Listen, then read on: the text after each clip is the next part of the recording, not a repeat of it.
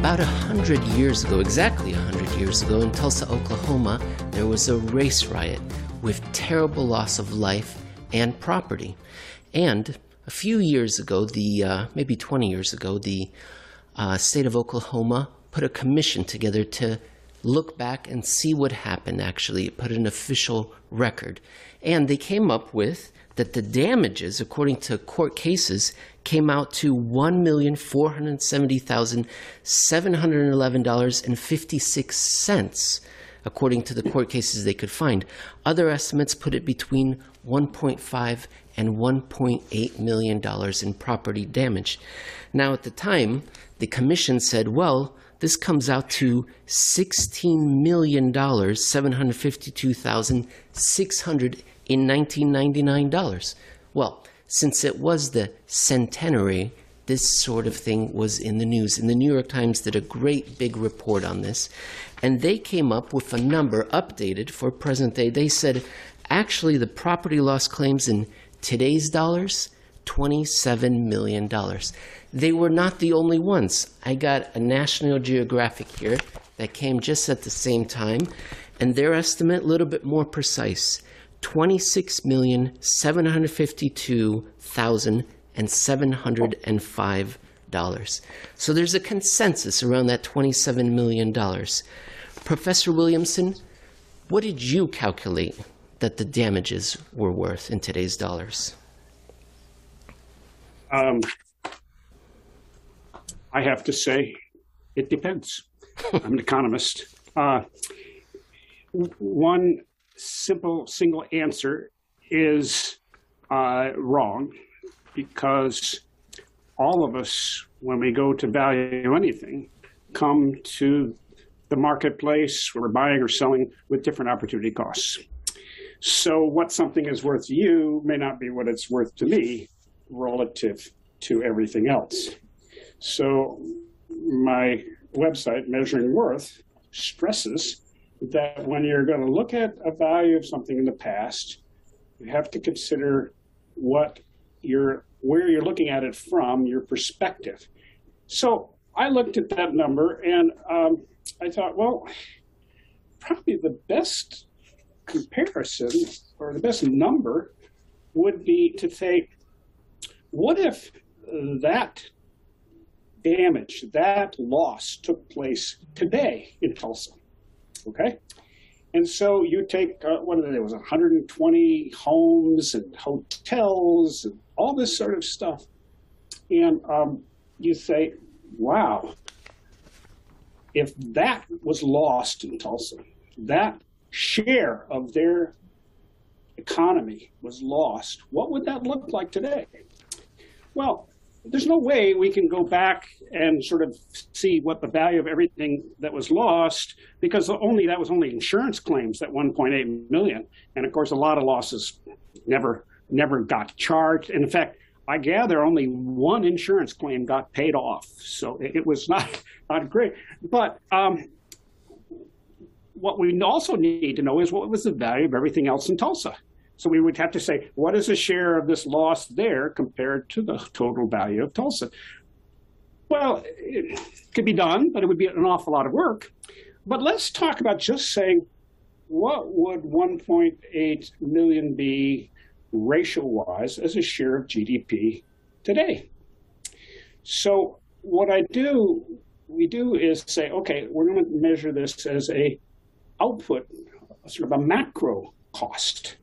And we're going to say, okay, 1.8 million as a share of the 1922 GDP corresponds to what did I come up with? 300 and some share. Uh, 534. Okay, 534 million. Uh, 534 million, million compared to yeah. estimates of 27. 27. Yes. Tremendous difference. And so tremendous difference, yes. And, and so what I'm just saying is 1.8 million as a share of the GDP in that day would correspond to half a trillion dollars today over that. And that's what if that same disaster happened today, we would all be looking at it and saying, oh my gosh, that's huge. That's huge. So that's what I'm saying when they're looking at something as big as this. The last thing you want to do is use a CPI index, which is what these people are doing. They're Yeah, sort of you- saying, this is the cost of that in in uh, bread and cars and stuff like that. Come on. So, and then the alternative, which I also talk about, would be the labor cost, which would be okay. Let's talk about what it would cost maybe to hire people to to do all this stuff, and I come up with I think 120 million or something, whatever. Uh, but if it 149. dis- 149. Thank you.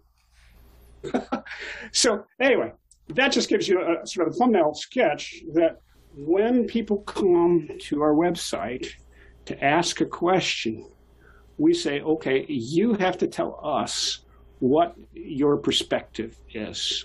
And we really have three divisions one, which we've just been talking about, which is the output.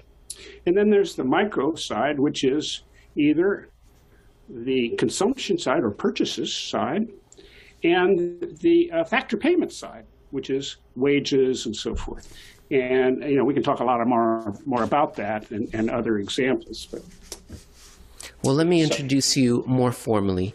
Uh, Professor. Williamson doesn't just have a website and he's just not making numbers up. I've been using this website for years and it's fantastic. I stumbled across it because I wanted to know what the price of gold and silver were back in the day. And lo and behold, what a wealth of information. Measuringworth.com. Uh, there's so well let me introduce you first and then we can talk about the website you specialize in economic history pensions and the economics of social security you're the co-founder and president of measuring worth uh, and professor of economics emeritus from miami university long distinguished career you've been published in the American Economic Review, the Journal of Economic History, as well as book chapters and reviews. You co founded the Cliometric Society in 1983, and you were its executive director for 16 years. You also created eh.net. Jeff, you've got to use that site. The Economic History Services website, it's fantastic. You were its executive director until 2003. And then right now you have this fantastic website where there's so much information on there. Let, let's talk about a little bit more about the, the riot there and the ways we can measure. Now, the National Geographic, I didn't see this in the New York Times article, but the National Geographic did not like their 26,700,000 figure. They didn't like it at all. They sensed that it was not enough. And so, what they came up with, they said that the material losses were that, but the long term costs to the victims, the lost ability to build wealth and pass it on to its descendants, by that measure, it was 610,743,000. And they calculated that by saying if they invested at 6% a year, uh, compounded annually investment returns in 1921 dollars.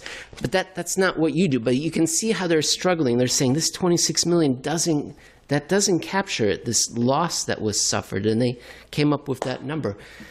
On your website, correct me if I'm wrong. There's nine or 12 different measures, and and then you break it down uh, by okay. So if we wanted to know the value of a commodity, the value of a project, and what was the third one, Professor? factor payments, Comp- wages, basically. Yes. Income, you know. And so there's those compensation. That's that's compensation. Yeah. those three ways of going about it. Can you talk a little bit about each of those, those whichever one really captures you, those uh, measures? Well, um, all three are very important. Let's talk about the commodity, which is what everybody uses, CPI.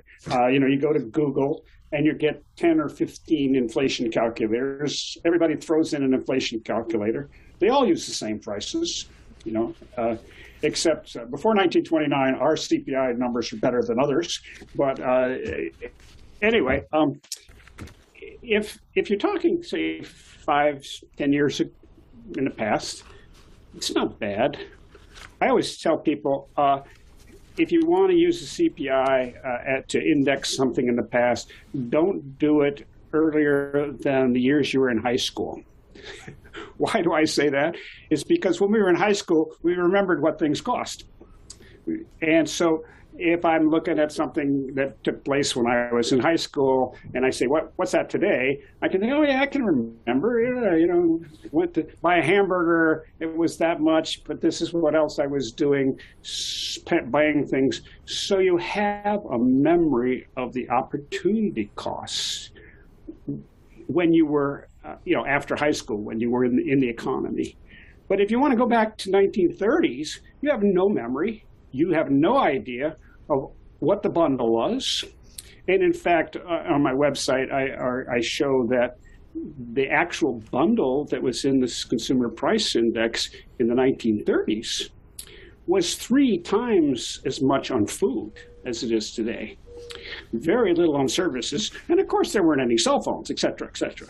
So uh, to talk about the CPI to as the measure of opportunity cost long time ago um, gets more and more warped.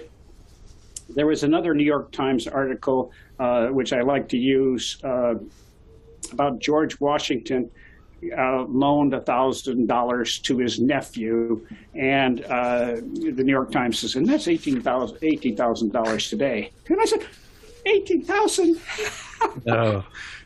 one for one thousand dollars, he could have bought two hundred acres of land in, in seventeen ninety five or whatever. So anyway, well, they so, gave us context. So ahead, they gave us context. You could get two thousand axes. 900 yes. gallons of gin, 7,800 pounds of sugar. Jeff, this one's for you 36,000 feet of lumber. So that was the context they offered us. But I think the gin was the most valuable, though. I mean, that, I think that really puts in the con. I mean, gin was really valuable stuff back then. Well, it, it's very interesting that yes, if you look at the relative prices, which is what we're yeah. talking about, uh, of course, gin, uh, because you know the slave trade, molasses came to uh, New England and was made into gin and, and, a triangle and all that stuff. We can, we can go there. Uh, but anyway, I'm saying the CPI is the worst measure, and people keep using it. you may have saw my other one where some guy talks about. Um, Sam, isn't much, that just laziness, though, Sam? Don't you think that's why people use the CPI? I mean, the New York Times is not going to spend a lot of time researching this stuff, and they're just looking for some some way to put a number on it so that they can just throw it out there to the public, and the public doesn't really care, you know, as much as maybe they should. And I think that's really the point we're trying to make here is that you should be caring about this stuff because you're being misinformed. And I think, you know, it's just the path of least resistance. Let's use the CPI because it sounds like it's inflation and it sounds like what we're talking about is inflation when we're really not. We're talking about something completely different.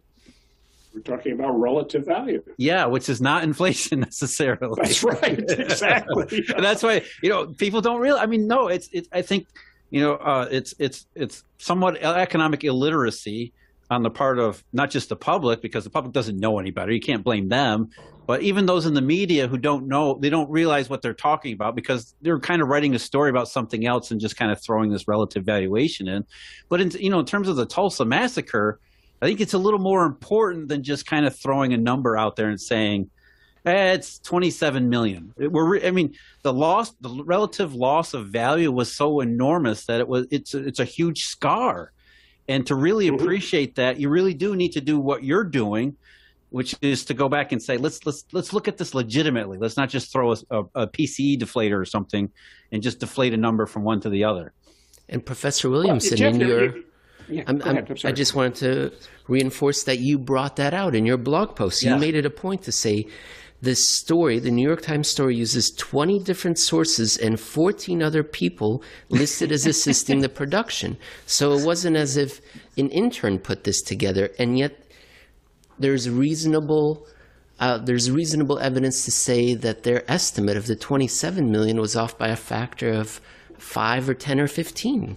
Well, they're, they're looking at it in the, the entirely wrong way, and I, will let you know. Sam, you could speak to that more than I can, but it's you know they're, they're thinking they're they're even the conception they're using to think about this is you're, you're coming at it from the wrong perspective, and it's something that's more than it, it's deeply ingrained in the mainstream because, as I said, I think there's a lot of economic illiteracy on these kinds of topics.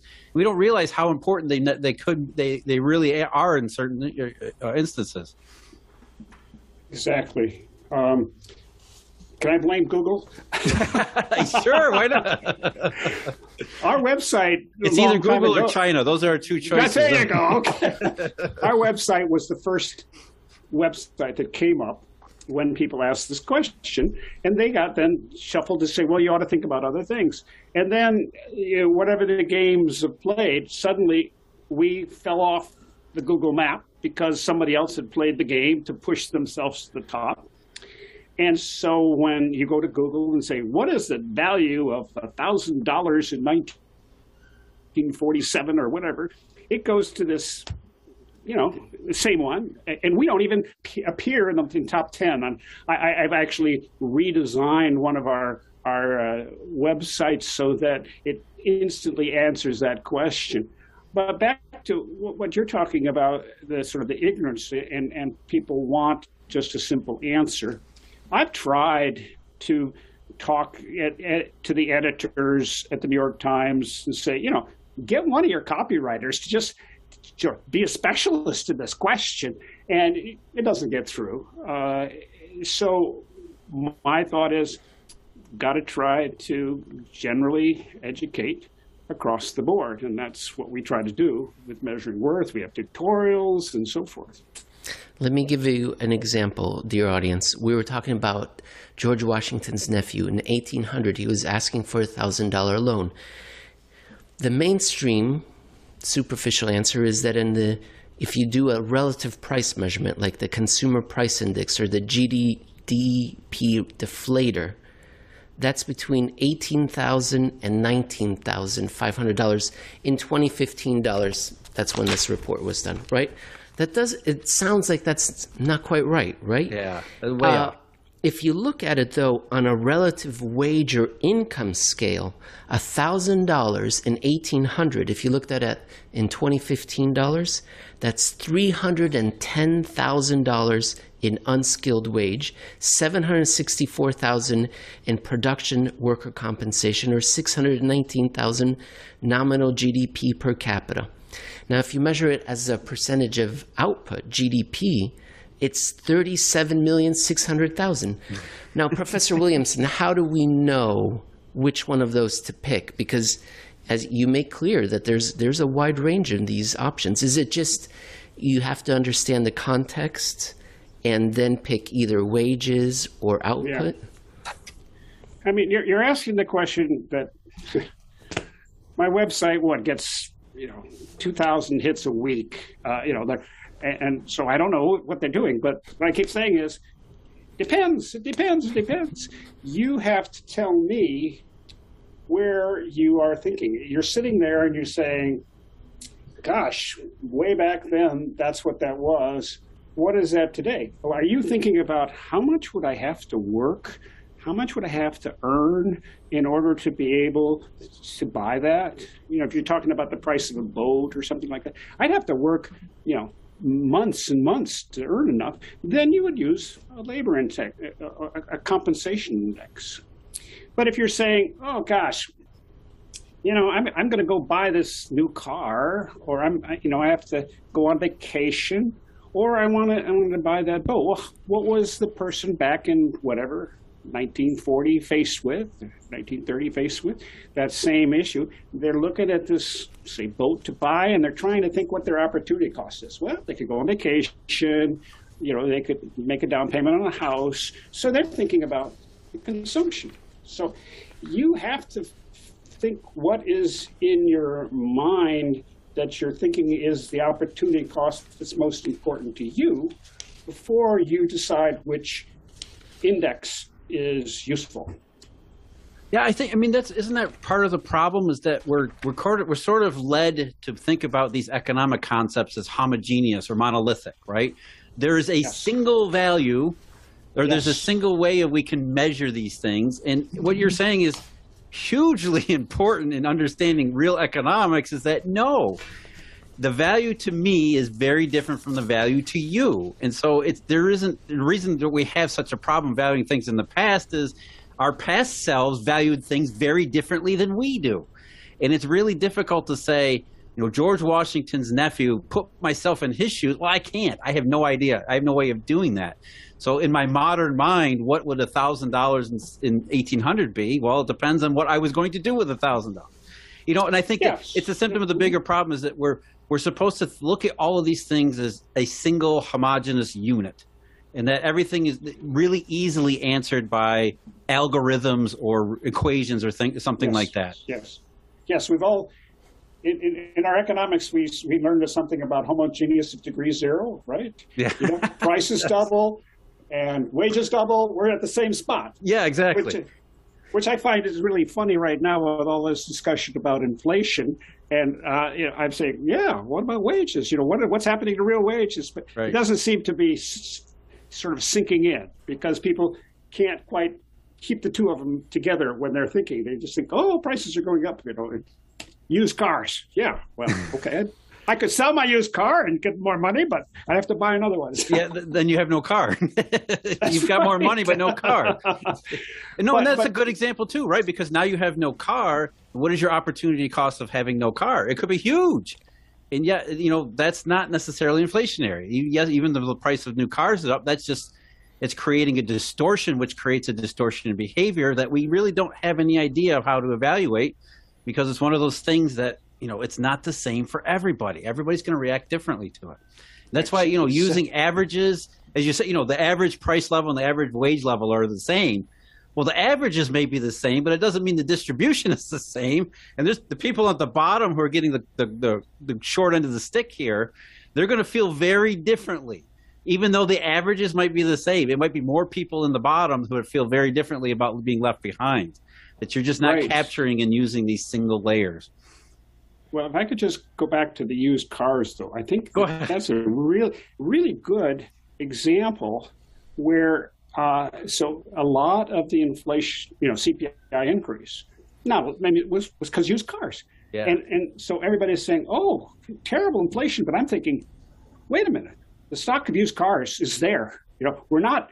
You know, we're not creating new, used cars. right. They're It's- there already. It's an So, asset. uh, it's it's not production. asset. So, so everybody, every time the used car price goes up, that's an, uh, an increase in opportunity cost for some people who want to buy, and an increase in oh value to those who want to sell. And most people, it's both. So, used cars could go up double, and we could all be in the same position, real terms. So, Right. just, uh, just so the people in the audience know, in the last CPI, which was for June, the year-over-year change for used cars was, I think, 45 percent, and that contributed a lot to the headline number because it's a big number, 45 percent year-over-year change. But yet, it's you know we're taught to think, oh, that's inflation. What you know, as, as you're as you're pointing out, well, inflation to some, value to other, and I think it's more value than anything to most people. And there's other more complicated costs and, or other complicated considerations too. You can't look at these things as this is what it is and this is the only thing that it is. Professor Williamson, can I ask you to expound on any other further thoughts you may have on uh, inflation? Because that's the hottest topic right now. And I think the audience would come after me and be very upset if I didn't ask you, as, as someone who knows prices and values through time of things and projects and wages, is there a way that we should be thinking about inflation? How do you see this debate where people are talking about whether or not it's transitory or permanent, or perhaps even that's just a too narrow of a discussion that we're focused on? But you, as someone who studied this, there's a, a wider perspective that we should take on. How are you thinking about this debate? Uh, you you get stuck into it, but um, no, I've listened to you guys talk about it, and I think you, I think uh, you have a, a good perspective. Uh, inflation, even by itself, is is a term which uh, has difficult meanings to different people. You know, uh, I talk about um, one of my examples when I start our essay is, okay, twenty dollars. You see twenty dollars on the sidewalk. Uh, what is that? Well, to the homeless guy who finds it, that's great. And to the guy who's getting out of his uh, limo, it's the tip he gives the, the guy that's going to take the car. So the change in relative prices uh, can have small or zero effect on people, or can have more effect. But going on to the macro area, which is, I think, what you're talking about, um, I think there's nothing here that I see which indicates this is this is a long-term trend. Uh, you know, I've lived through the period in the 70s when I got a payment for a, a, house we had sold, and I wanted to rush to the bank to get it in the bank before the, the next day because of the interest. Right. That's not the world now. It's just not the world. So, um, used cars, they can't keep going up because you know the demand's going to get saturated. It, there'll be there'll, there'll be an income effect. They've had the price effect, and there will be the income effect, and you know you can go to all that side of stuff. So, um, simple answer is, I think uh, the only way you know to, to do to talk about it is just wait and see. You know, it, it's it's a short-term thing right now. It's transitory. You know, if your wages are matching you know, your real income is doing well. And my God, the stock market has gone up. And so people's portfolios have been increasing real time ex- extensively. So if somebody's portfolio has gone up 40% in the last three years, and then they're saying, oh my God, inflation is 5%, I, I think they're, they're, you know, they're worrying about something that shouldn't be too big a worry. Yeah, and that's part of the problem too. You know, going back to the uh, the theme of economic illiteracy, and yes, inflation is a very emotional topic for people, usually yes. because of the mm-hmm. grocery store, and rightly so. Yes. I mean, you notice the price of food when you check out and say beef prices have doubled, or I think they've doubled. I mean, that is your mode of inflation. You think about that. That's what it is, and there's nothing wrong with thinking about that, but you know, we have to be careful. That's not necessarily inflation. And the way I define inflation, I think, is the typical textbook economic definition, which is a sustained period of price acceleration that's not, you know, it's not transitory, it's not due to supply factors. It's usually a monetary. In fact, it's inflation is always a monetary phenomenon, yes, and it's not yes. just a it's not just a month or two. It's year after year after year. It's a sustained, uh, and it's uh, the the other part of that is that it's not just one segment of the price bucket or another, it's usually a broad and sustained increase in consumer prices. And that's yes. I think you know that that concept is lost. And again, it's it's understandable because you know, especially nowadays, you go to the grocery store and when you check out, you notice that prices have increased, but yet you don't notice some of the prices that haven't increased, the prices that haven't exactly. decreased. You know, maybe your wireless phone bill is a little bit less than it was a couple years ago because of competition in that space. And you're thinking inflation because of food, and you're not thinking, well, inflation is probably tame because of these other things. And so it's another one of those areas where we're taught to treat it monolithically when there's a whole bunch of concepts that you really need to, to incorporate into overall analysis. I agree. And I think, and you know well, that the consumer bundle relative to 50 years ago yeah. Uh, shelter is the biggest component. And so people's rents haven't increased, or maybe they have, so there's some inflation there. Utilities, mm, maybe. But most people, or not most people, a lot of people live in what we call owner occupied housing. So there's an imputed rent in my house, and that's that's what's in the CPI. And so, uh, you know, that cost may or may not be going up or down, but it's it's a big chunk of the CPI, and it's a big chunk of what people spend on, but they don't see it. As you say, they go to the grocery store, they see it instantly, but they don't think at all about their housing costs and transportation and healthcare. That's healthcare is another one which is almost impossible to figure out. Yeah, right. well, yeah, no, but it's huge. Right, it's and huge. there's there's all sorts of problems with the CPI itself. I mean, are we? I mean, I always, I mean, it's it's probably easier to take an average of the numbers in the phone book back when we used to have phone books, you know, because uh, I mean, we're talking about the average urban consumer, right? That's really what the CPIU is talking, and that's is there really an average urban cons- we're going to pick this one person and say this is what this is what your price bucket is and then we're going to assume that it's valid for enough of the rest of the economy that it, that we're actually capturing the consumer price picture to begin with so i mean people have all sorts of problems with the cpi to begin with which are you know legitimate and valid questions so you know again this isn't an easy issue to get into because there's the emotion, there's illiteracy, there's lack of analysis, and we don't really have a whole lot of really good data. As you, as, I mean, that's the whole point well, behind I, your actually, website. I, I have to say, I have to say that the, the, I think the CPI is one of the better measured numbers. I mean, they got lots of people and they do a lot of surveys, so it's defined a certain way, and they do a good job of measuring it. But most people don't know what it means. As you say, Yeah. they go to the grocery store and they It's see their grocery bill going up, and they say, "Oh my God, that's it."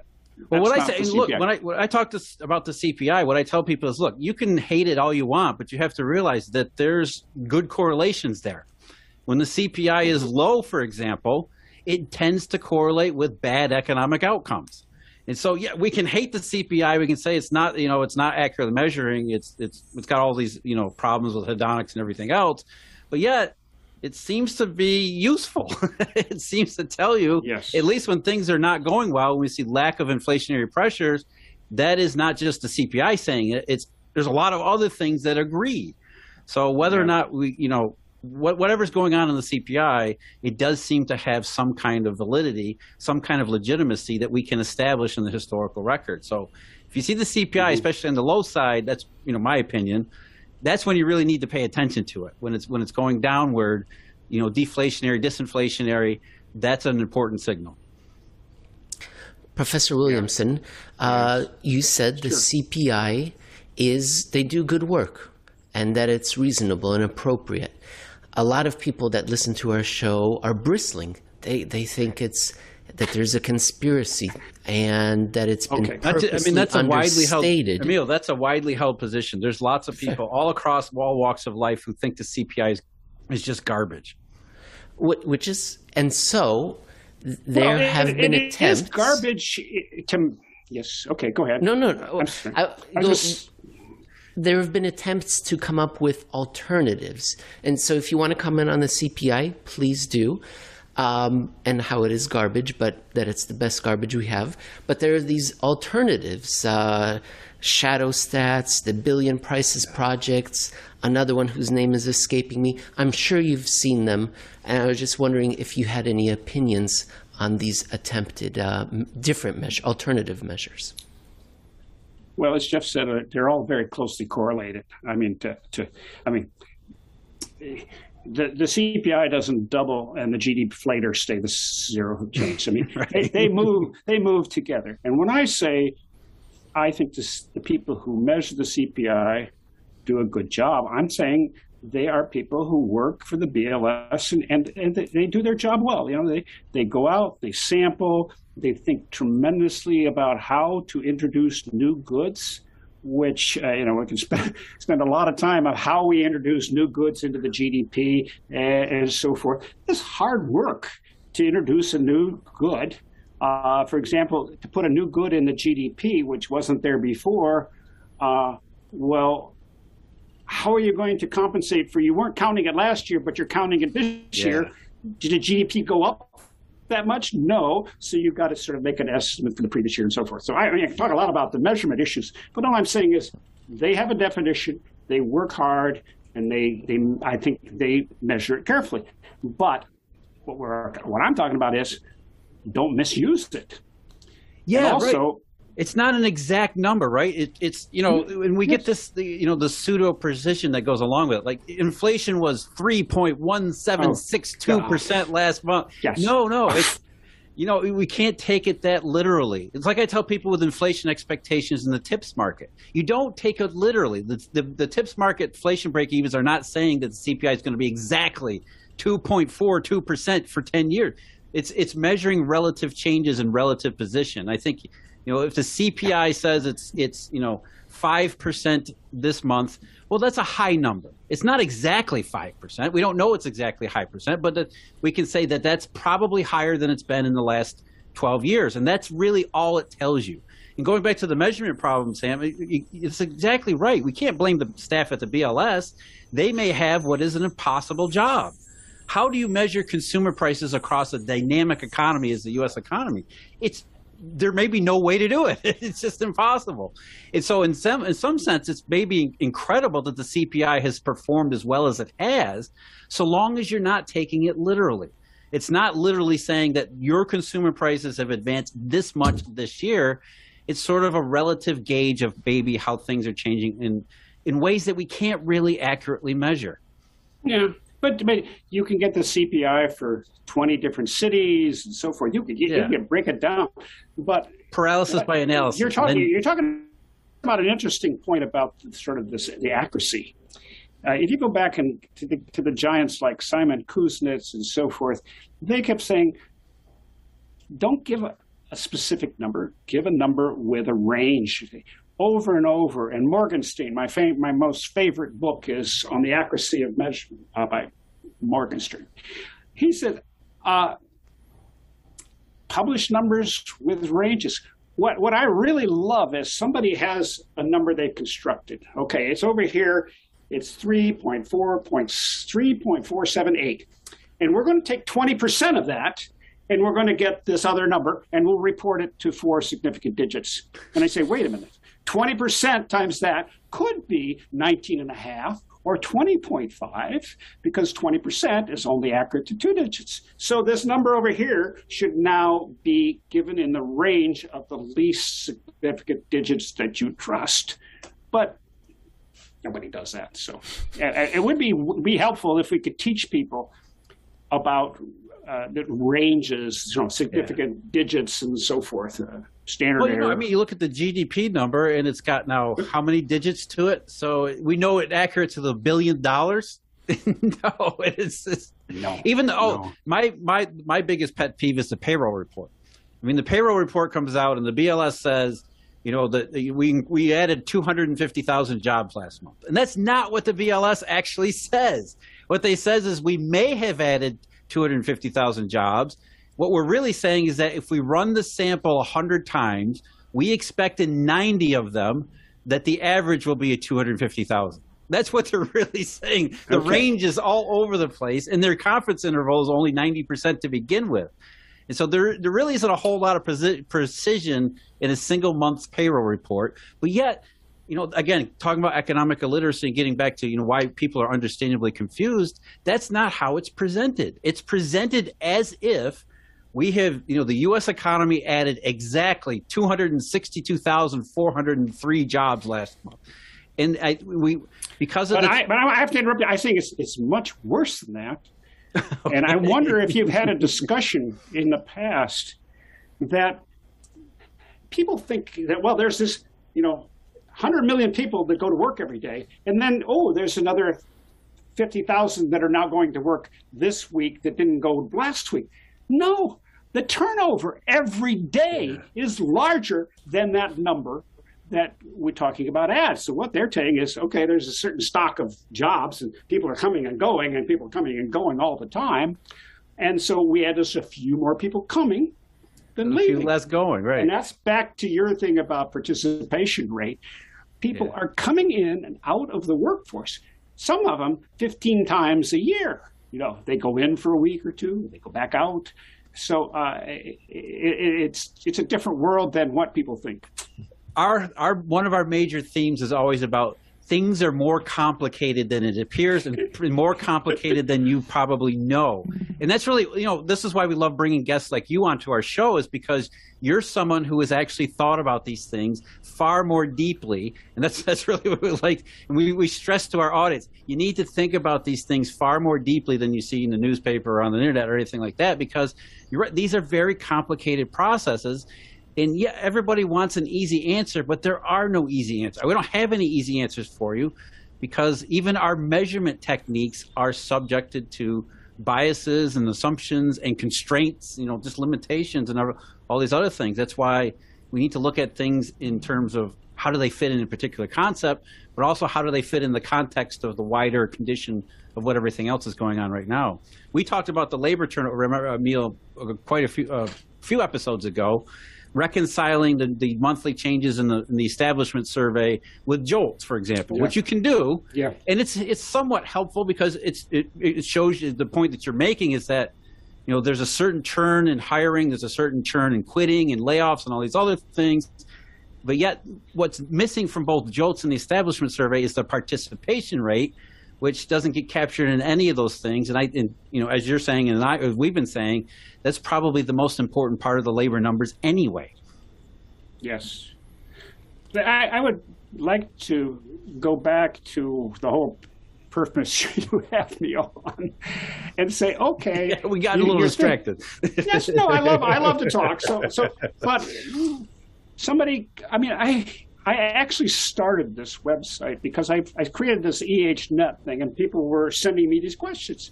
Oh, Uncle Charlie, he bought that house in 1920 for ten thousand or for two thousand dollars. What's it worth today?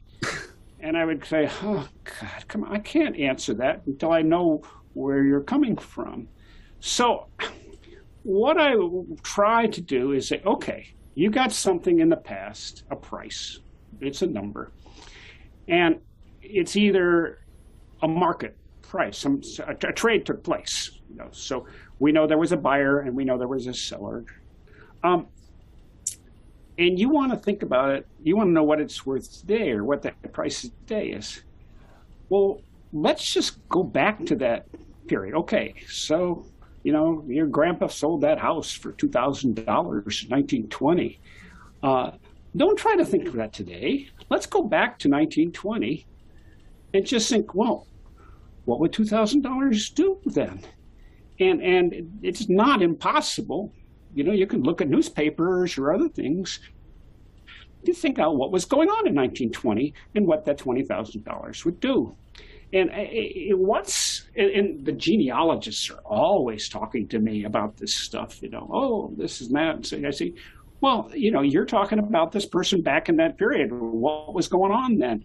So if you can do that uh, and think about it that way before you extract yourself to the present, then you can get a feel for that number. And, and in my essay that about measuring, you know, measure the best measures, we spend we do 1931 and we have a lot of different things in there and i have the empire state building which was built you know fantastic and so you compare it using the cpi oh, it costs 41 million dollars but if you use share of gdp it costs about as much as uh, you know the bill, trillion so it, it depends but you can look at the Empire State Building and you can say, well, how many, how much would it cost the workers then, and so forth. So, uh, if you can just get people to think that way, that's what I'm pushing. Yeah, you list several fascinating comparisons. Uh, when you're comparing wealth, like Andrew Carnegie in 1900 to Bill Gates in 2017, a loaf of bread in 1931, an accountant's salary in 1931, Babe Ruth's income, uh, Al Capone's fine, and then the Empire State Building. Yes, you say using the GDP deflator, 543 million.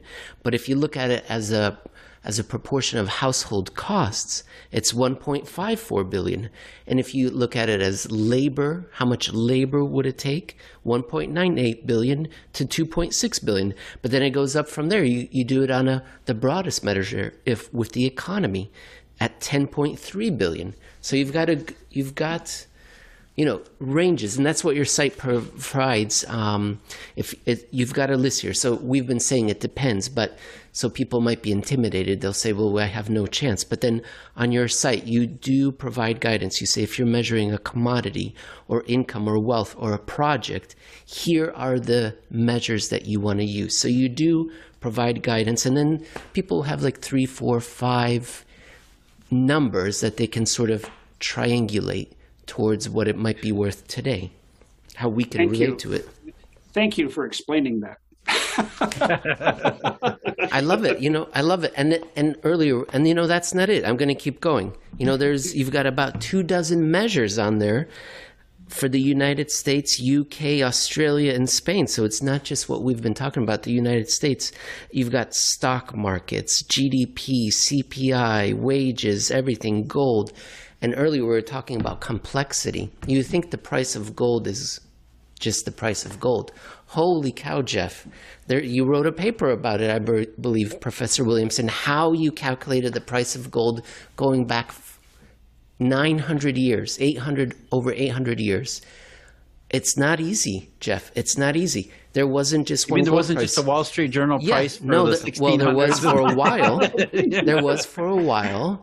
I but can't then imagine- different coins. Yeah, how do you and it's exactly different coins with different content? I mean, it's we live in a dynamic, complex world that's only getting more dynamic and not complex to begin with. That just makes it much more di- makes your job Sam that much more, that much more difficult because you're trying Well, to. you know- actually, actually, measuring uh, gold back to 12th century or whatever, uh, in some sense, is not as hard as it is now, because uh, there wasn't a lot of different things to buy. You know, Right. so they have a few price indexes, grain, and a few other things, and so. As you know, gold would be in coins, and so if you had a gold coin and you knew what the weight of the coin was, and then then you had uh, diaries and all sorts of reports of prices, then you find a price of gold. And, and so it, it, it's a pretty simple measure because we're not measuring it against a ton of different things. You know, there's there's there's no monetary stuff or so forth. It's it's just it's a fiat. It's it's it's these it's the base, but that's yeah. yeah. I think the difficulty probably comes in in trying to find that primary source material and, and usable, trustworthy source material, right? Because there's got to be a lot of, uh, or maybe not a lot of information about some of those things different time periods. I wouldn't know, but uh, No, From what I there's there's there's a tremendous amount of Is there really? Oh no yeah. kidding. Oh yeah. Well, it was very impressive that report, that write up explaining how the price of gold was calculated. I found it very impressive, exactly for the point that you're raising right now, Jeff. Knowing where to source and then how to transition from one monetary, I don't know, era period to a new one, where a new standard. How do you identify the standard? That's the key, going back through time. Anyways, I, I thought it was great. I thought it was great.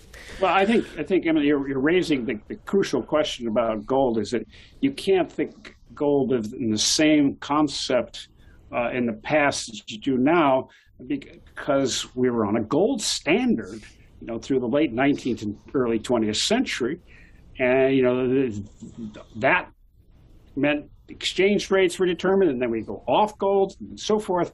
So uh, it's it's a very interesting story, but it's certainly not the same thing. Professor Williamson, you're also written a lot about pensions through time. yes. And right now, Jeff, this is something we've never talked about on the show, so I guess it's as good a time as ever. There's a lot of, do you have any opinion about where we are today? There's a lot of concern that these pensions are never going to pay out in real terms what they promise, but they may in nominal terms. Uh, are you concerned that we're facing a, a pension crisis or it'll never come to a pension crisis because the politicians won't allow it and everything will be paid out but in in uh, grossly devalued less worth less valued terms than what was originally promised How much time do I have? we need a 30 second answer this is the lightning round. yeah, right. well, if you know ERISA, uh, there, there's a, there's an organization that insures pensions, but the, but you got to start with the there's the defined pen defined contribution pensions and there's the defined benefit pensions, and to easily explain the defined contribution pensions, you put a certain amount of money in and it's invested or so forth, and when you get to retire, you see what's in the pot and you get that, uh, you know, an annuity or whatever. And uh, if the market goes up, great. If the market goes down, no. If it's been invested, defined contribution pensions, though, are you put a certain amount of money in, but your pension is defined on a base of your salary. often you take 2% of your salary times the number of years you worked. So if you work 20 years, then you're going to get 40% of your final salary, something like that. Those are the pensions that got into trouble uh, for a variety of reasons. Uh, and they are, except for the public sector, they're pretty That- much gone. And the public sector is getting rid of them too. Yeah. I Is like the- to say that the 20th century is the history of the 20th century is you're on your own to you're on your own. So at the beginning of the century, no pensions.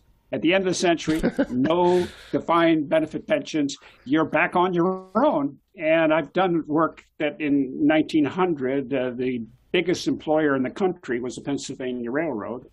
And they created, out of scratch, a defined benefit pension, and that took off. And the, the, the biggest period, the post World War II, when the unions, uh, well, actually during World War II, for tax reasons, pensions became very important.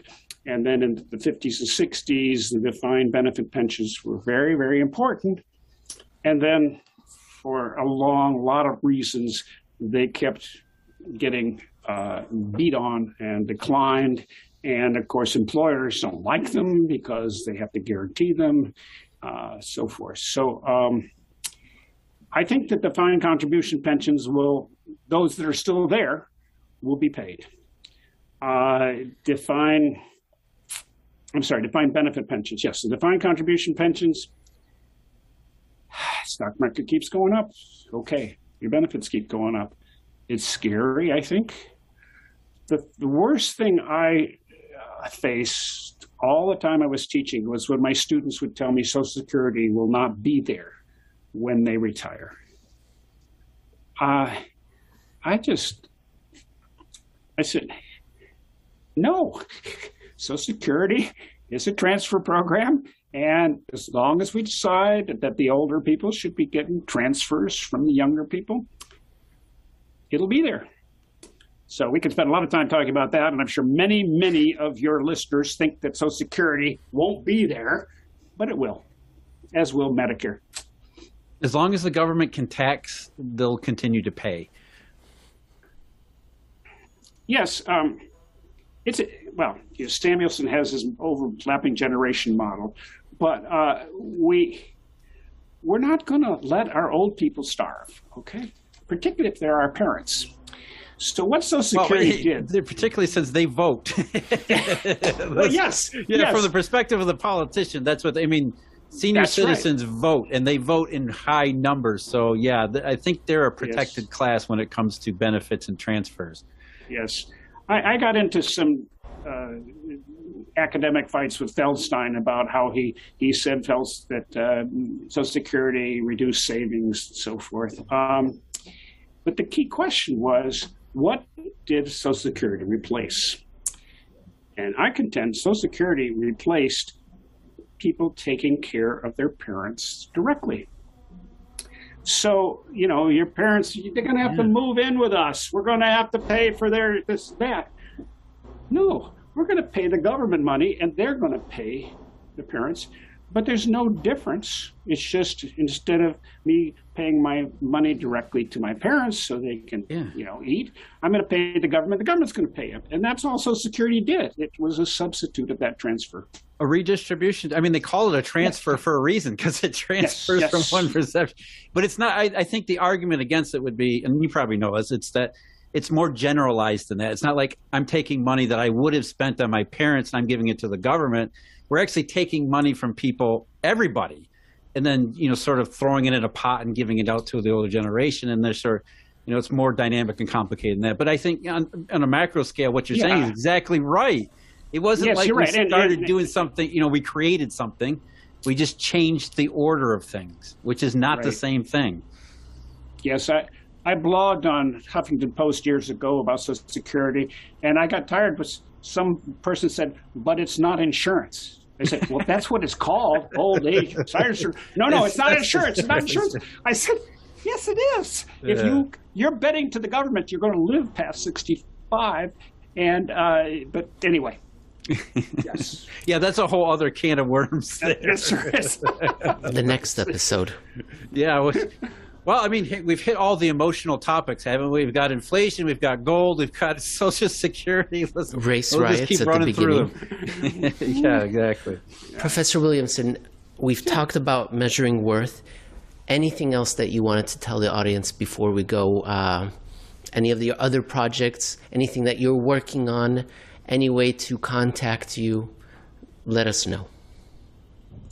Well, they can go to Measuring Worth and, and contact me there. Uh, you know, I'm happy to to have feedback. Uh, um, no, my while I, I I've, I dabble in a lot of measurement things. I'm trying to uh, uh, take the GDP measures before 1929. There's a lot of misconceptions. Uh, you know, business cycle information. You know, people have to go back to late 19th century. They use our GDP numbers, but I don't like them. I think the business cycles are probably different. So this kind of stuff, the measurement issues I'm doing. But general, I back to my original thing is don't simplify or no, don't think that you can't think about measuring something in the past with a perspective. Think your own perspective before you go to the damn website and, oh, there's the number. Because once you get that number, you say, oh my gosh, that's the number. Before you go get the number, think about, well, you know, what is it that you're trying to measure and what is, what is it? Is your opportunity cost or society's opportunity cost? Are you the worker or are you the customer? That's my, that's my soapbox. That's my soapbox. Well, thank you very much, sir. sure. Thank you. Yes, thank you. We really appreciate it and love to have these kinds of chats about some of these, you know, it's an important topic, but it's also a relevant, germane topic to what's going on. Most people are talking about inflation and uh, valuations and things like that right now. So absolutely appreciate your time.